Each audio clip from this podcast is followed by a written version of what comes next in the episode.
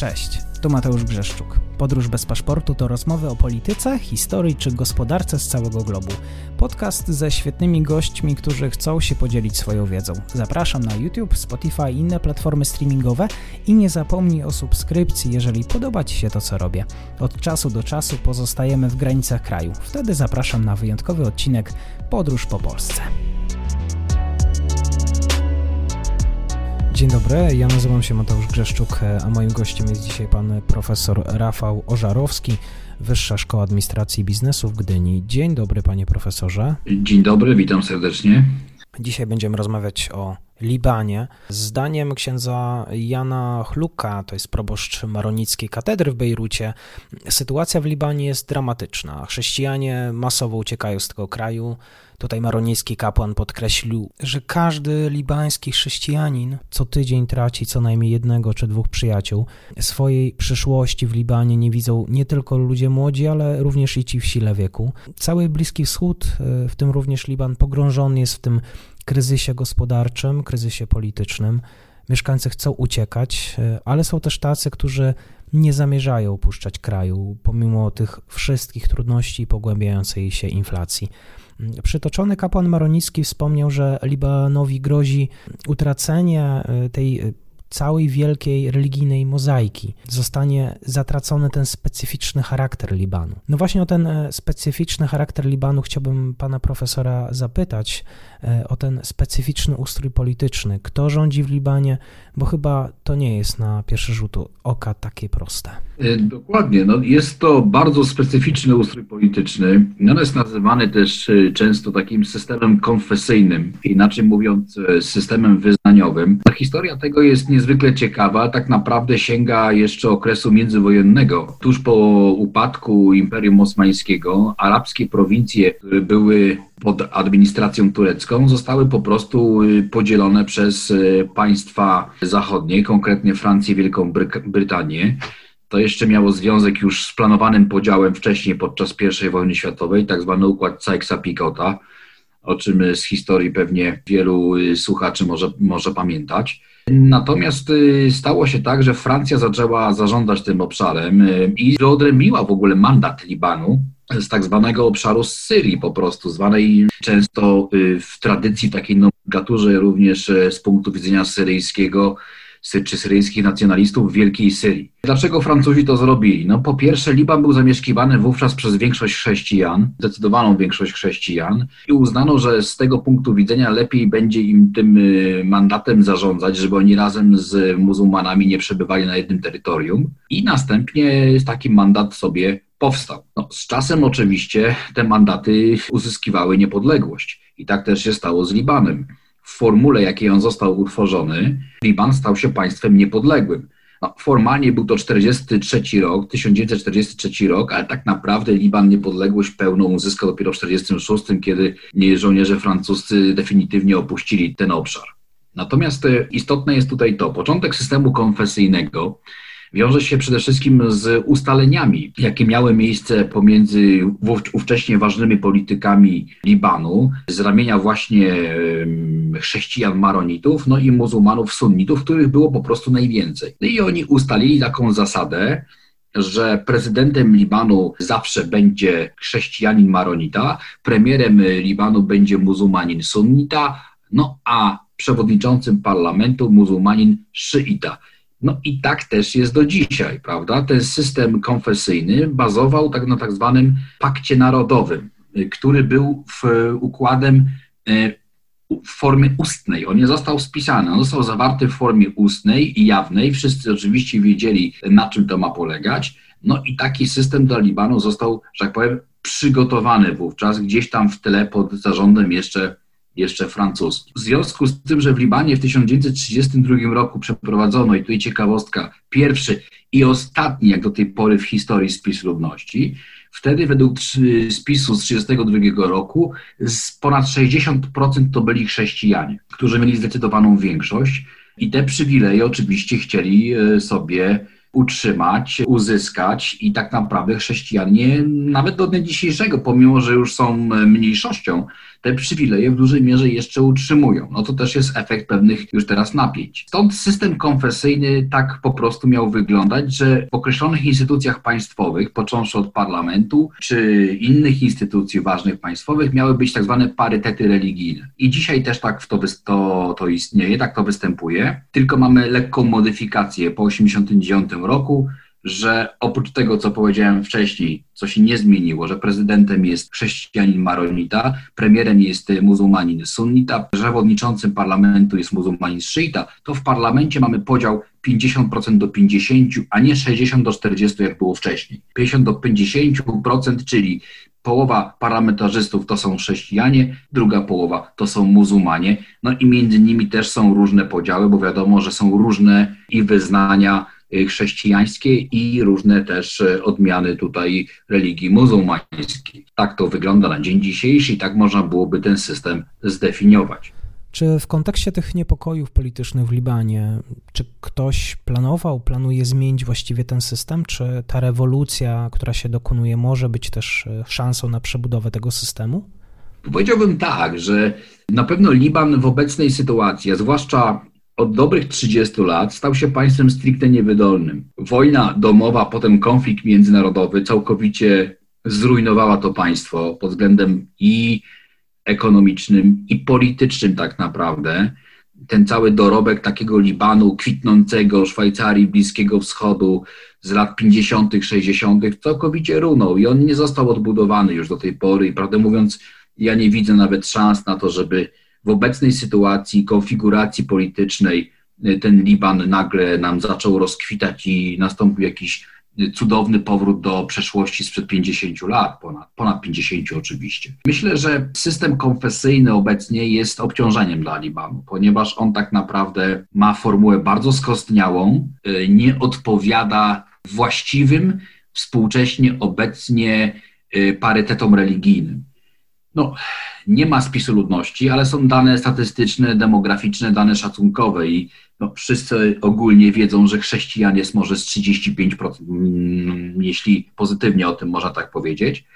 E, reszta to przede wszystkim oczywiście tutaj wyznawcy islamu, którzy też są podzieleni na sunnitów, szyitów, do nich też się zalicza druzów, którzy no, mają swoją odrębną charakterystykę. No i chyba jednak oczywistym jest już w tej chwili, że wśród muzułmanów najwięcej jest szyitów, e, którzy mają no, najmniejszą reprezentację polityczną, jeśli chodzi o współczesny Liban, bo reprezentacja polityczna sięga oczywiście, czy te podziały sięgają, e, tak jak powiedziałem, korzeni tam gdzieś lat 40., 50., a mamy XXI wiek i niewiele się w tej materii poza modyfikacją po 1989 roku zmieniło.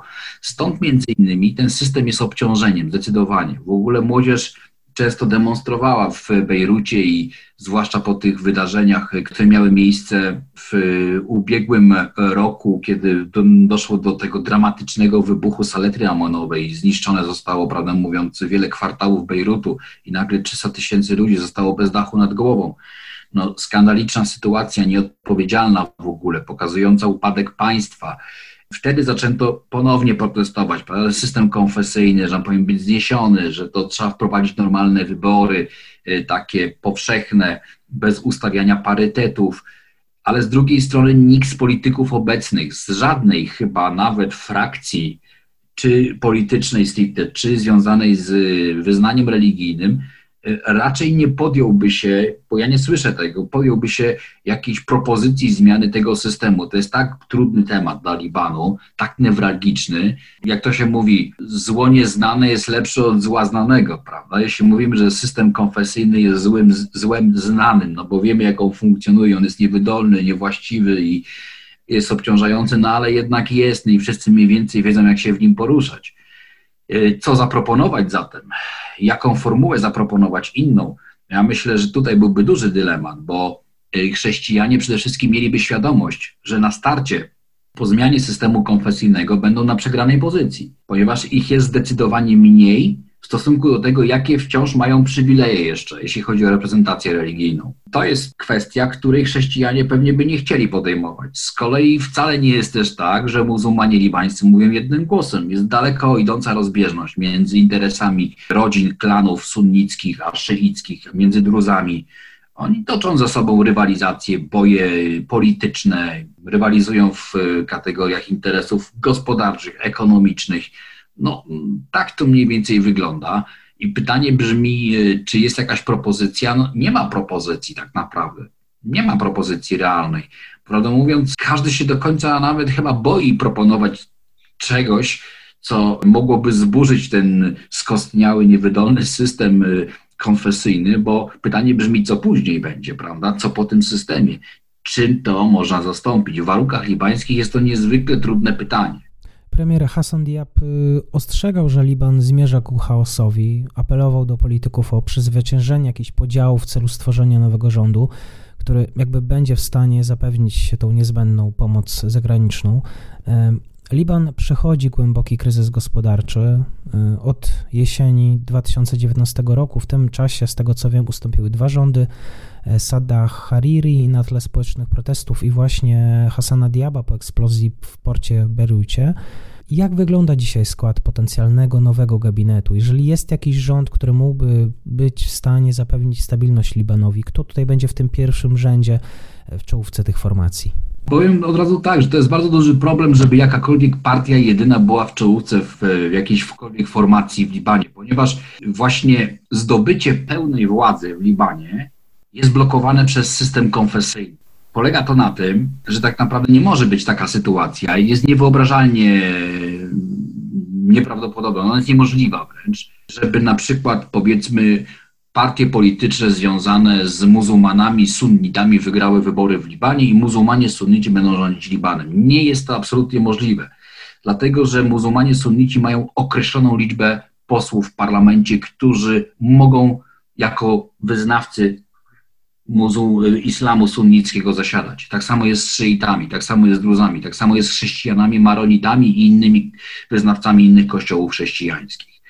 I teraz właśnie pytanie zasadnicze jest, prawda? Pytanie jest zasadnicze. I jak w takim razie y, w Libanie można wygrać wybory? Otóż y, jak oni wygrywają wybory? Otóż oni generalnie łączą się w koalicje międzyreligijne. I nie jest niczym niezwykłym, że na przykład libański Hezbollah, który no jest kontrowersyjny, wiadomo, z uwagi tego y, na to, że się nie rozbroił i no chyba oczywistym faktem jest to, że jest też przedłużeniem polityki irańskiej, cokolwiek by nie mówili liderzy Hezbollahu, to oczywiście jest o takim satelitą irańskiej polityki. Ten libański Hezbollah, y, no, na przykład y, dla mm, tutaj podania właśnie takiej kwestii przykładowej, zawarły wiele lat temu porozumienie z ugrupowaniem chrześcijańskim mm, powracającego z emigracji e, Michela Auna, i to nie było nic y, nadzwyczajnego. Oni razem po prostu gdzieś tam startowali w wyborach, realizowali cele polityczne. To może być zaskakujące dla potencjalnego słuchacza, który nie do końca jest zorientowany w polityce libańskiej. Wydaje się, że szyici są razem i sunnici, prawda, obok, druzowie, chrześcijanie. Nie, oni łączą pewne siły w różnych układach, w różnych konfiguracjach system konfesyjny wymusił na nich to, że oni muszą ze sobą też kooperować, ale kooperują tak naprawdę realizując wiele partykularnych interesów. Niestety pokłosiem systemu konfesyjnego jest też tak zwany sektarianizm, który się w Libanie po prostu utrzymuje. Sektarianizm, czyli co? Czyli yy, świadomość przede wszystkim przynależności do wąskiej grupy religijno-politycznej obywatela Libanu. On się identyfikuje ze swoją rodziną, klanem rodowym. Tam jest dużo też klanów rodowych, które mają wpływ na politykę. On się identyfikuje przede wszystkim z interesem tego, y, tej społeczności. A bycie Libańczykiem, no teoretycznie można powiedzieć dzisiaj jest może ważne, no ale ono jest gdzieś tam na drugim, trzecim, czwartym i tak dalej miejscu. Jest zupełnie trochę inna struktura społeczna w tym państwie, podobna oczywiście jak w wielu innych państwach arabskich na Bliskim Wschodzie, e, gdzie tak naprawdę bardzo często no, można powiedzieć taką anegdotyczną formułę, powiedz mi jak się nazywasz, a powiem skąd jesteś, czyli w tym sensie, że nazwiska gdzieś tam są związane z określonymi miejscowościami, klanami rodowymi e, i jak ktoś jest częścią takiego klanu rodowego, prawda, no to on w nim istnieje, to jest jego system zamknięty. I nie ma możliwości, żeby sobie tak, nie wiem, realizować jakieś działania między różnymi rodzinami bez zgody jakichś wyższych autorytetów, powiedzmy. No, jest to mm, ta formuła funkcjonowania państwa. W związku z tym trudno nam się też, y, znaczy mi się akurat trudno tutaj y, może o tym, o tym mówi, ponieważ y, to zupełnie jest inaczej niż w świecie europejskim. Inna struktura społeczna funkcjonuje, prawda? W, można rzec, że zjawisko tak zwanego nepotyzmu w Libanie jest czymś powszechnym, ale to jest charakterystyczny element dla całego Bliskiego Wschodu, bo ktoś, kto z wielkiego klanu rodowego dochodzi do władzy, ma jakąś wysoką pozycję, to wiadomo, że on się będzie otaczał swoimi ludźmi, swoimi kuzynami, gdzieś tam z szerokiej perspektywy rodowej, wywodząc się z jakiegoś regionu, ludźmi z tamtego regionu, bo on ich zna, on ma do nich zaufanie. On nie weźmie, prawda, szyity, jeśli jest sunnitą, szyity z jakiegoś innego regionu y, i będzie budował zaplecze polityczne na tym, bo tak się zaplecza politycznego u nich nie buduje i to jest coś powszechnego, prawda? U nas by to było postrzegane jako jakiś nepotyzm, dziennikarze by wyciągali to od razu, że ktoś tam foruje, prawda, swoją rodzinę, na jakieś stanowiska i tak dalej. No zresztą słusznie oczywiście, bo tak w naszej przestrzeni politycznej nie powinno być, a to gdzieś się pewnie zdarza i jest napiętnowane od razu. Natomiast na Bliskim Wschodzie, w Libanie to jest całkowicie normalne zjawisko. Tak się buduje, prawda, zaplecze polityczne. Jest sektarianizm, jest klientelizm, i tak naprawdę realizuje się partykularne interesy bardzo często kosztem państwa, kosztem zwykłych obywateli. Chyba wybuch w Bejrucie, który miał miejsce w tamtym roku i był takim e, dramatycznym, szokującym wydarzeniem, moim zdaniem był też takim, taką formą podsumowania tego upadku państwa libańskiego, że ono nie funkcjonuje jak normalne państwo. Jest to państwo daleko idące, dysfunkcyjne w swoim działaniu.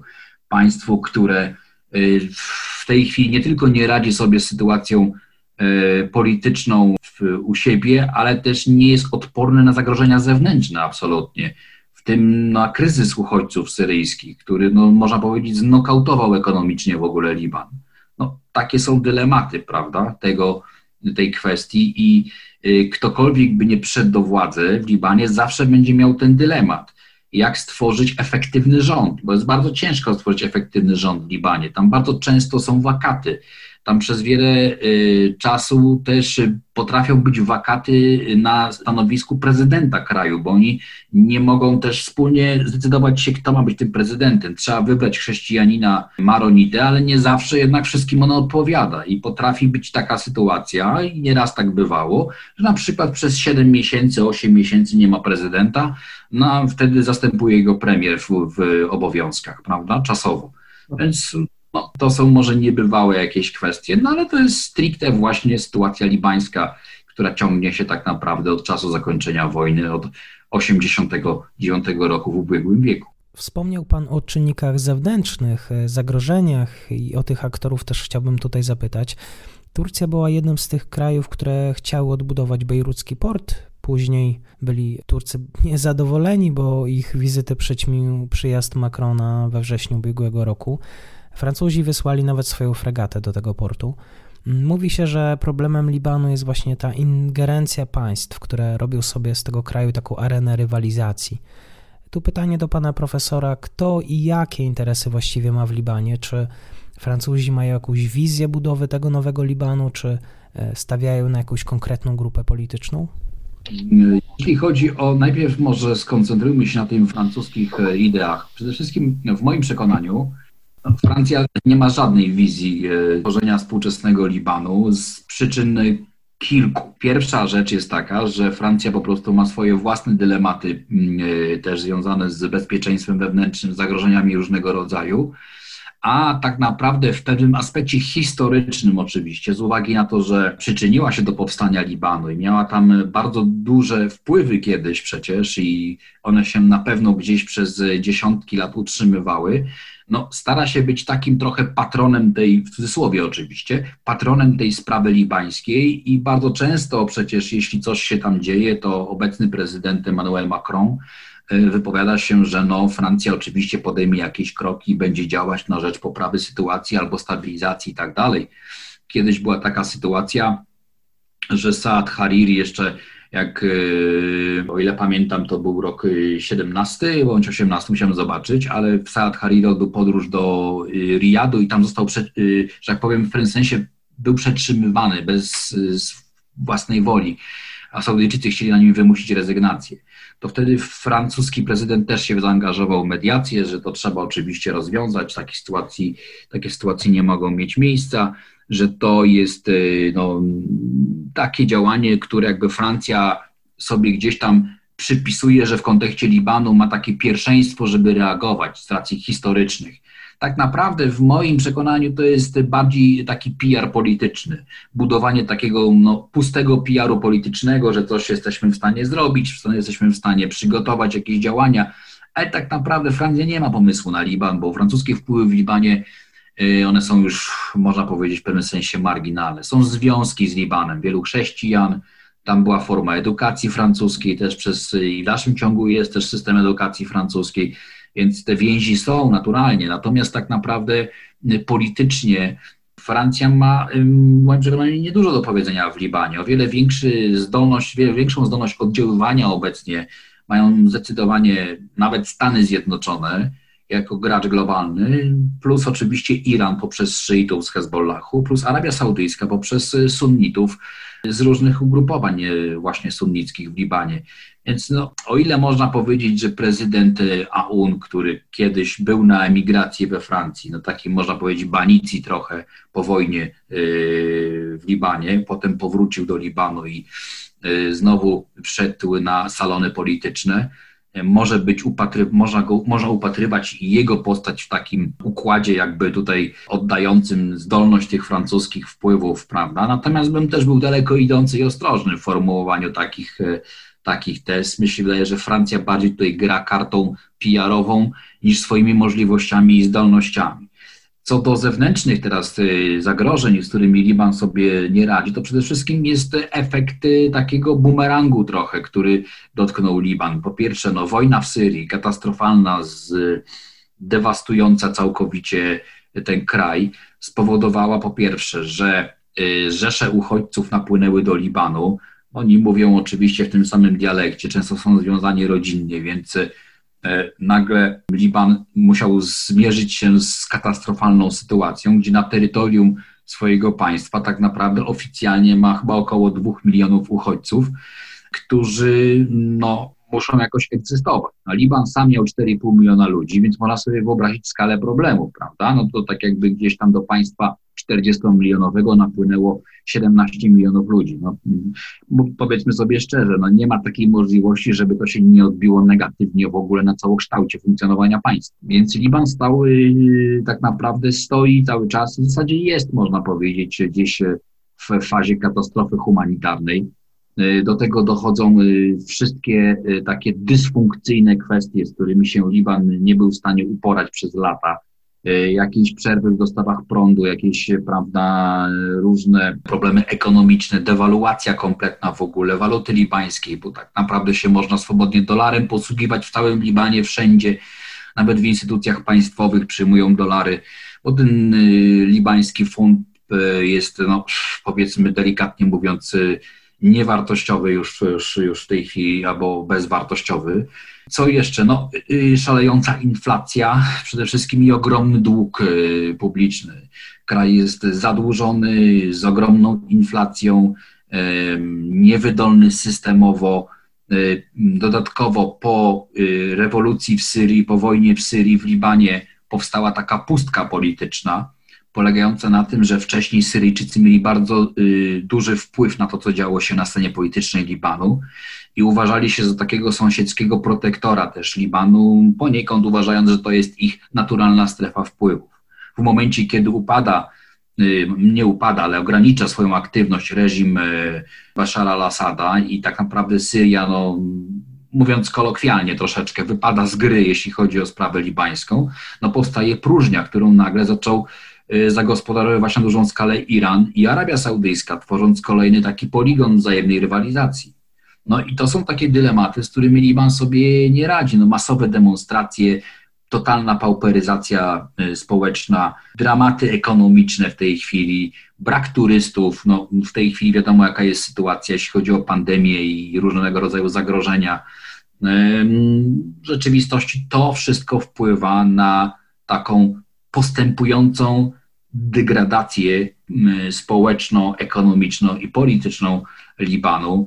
Stąd ja często no, ze smutkiem podkreślam, że no, perspektywa tutaj wyjścia jakby e, Libanu na drogę prostą próba odbudowy się, jeśli chodzi o państwo, z tego wszystkiego, co nastąpiło przez lata, jest niezwykle trudna. No, kwestia jeszcze dodatkowa to jest Hezbollah ze swoim skrzydłem zbrojnym, który tak naprawdę podważa oczywiście taką libańską państwowość. No, jest częścią systemu politycznego Libanu, bo jest partią polityczną, a jednocześnie ma swoich żołnierzy E, którzy cały czas są aktywni, prowadzą boje, brali udział w wojnie w Syrii.